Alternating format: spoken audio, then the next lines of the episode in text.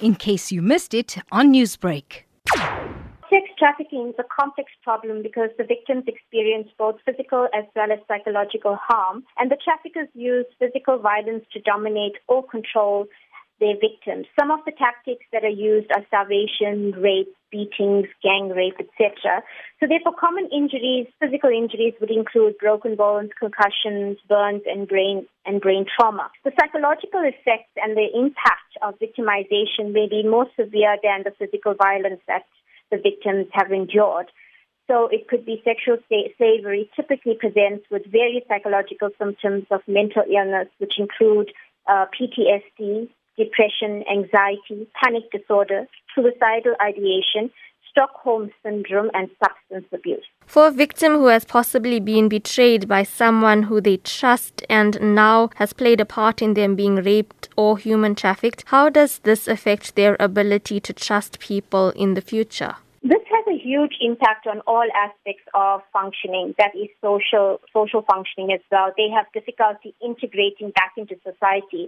So one of the symptoms of trauma, more especially with PTSD, is the hypervigilance. So where you become more aware of what is happening and you become more alert of what is going on, and find it very difficult to trust surroundings, a lack of trusting people.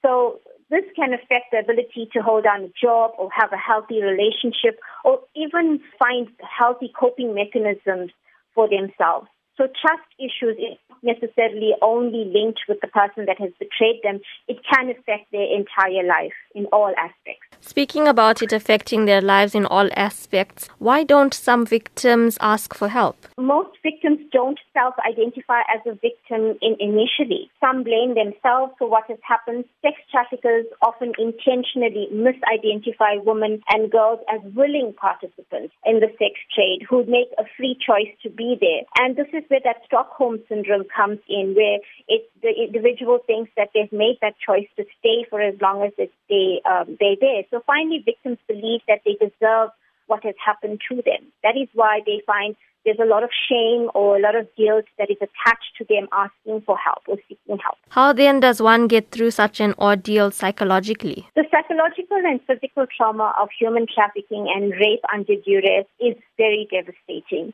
So trauma recovery is not process. It actually needs to be at a snail's process because it is critical for a victim to be understood, to be able to repair and regain their, their sense of self-worth.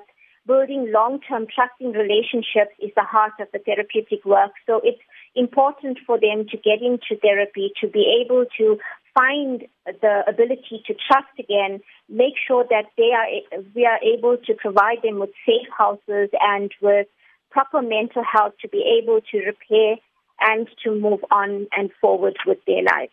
Newsbreak, Lotus FM, powered by SABC News.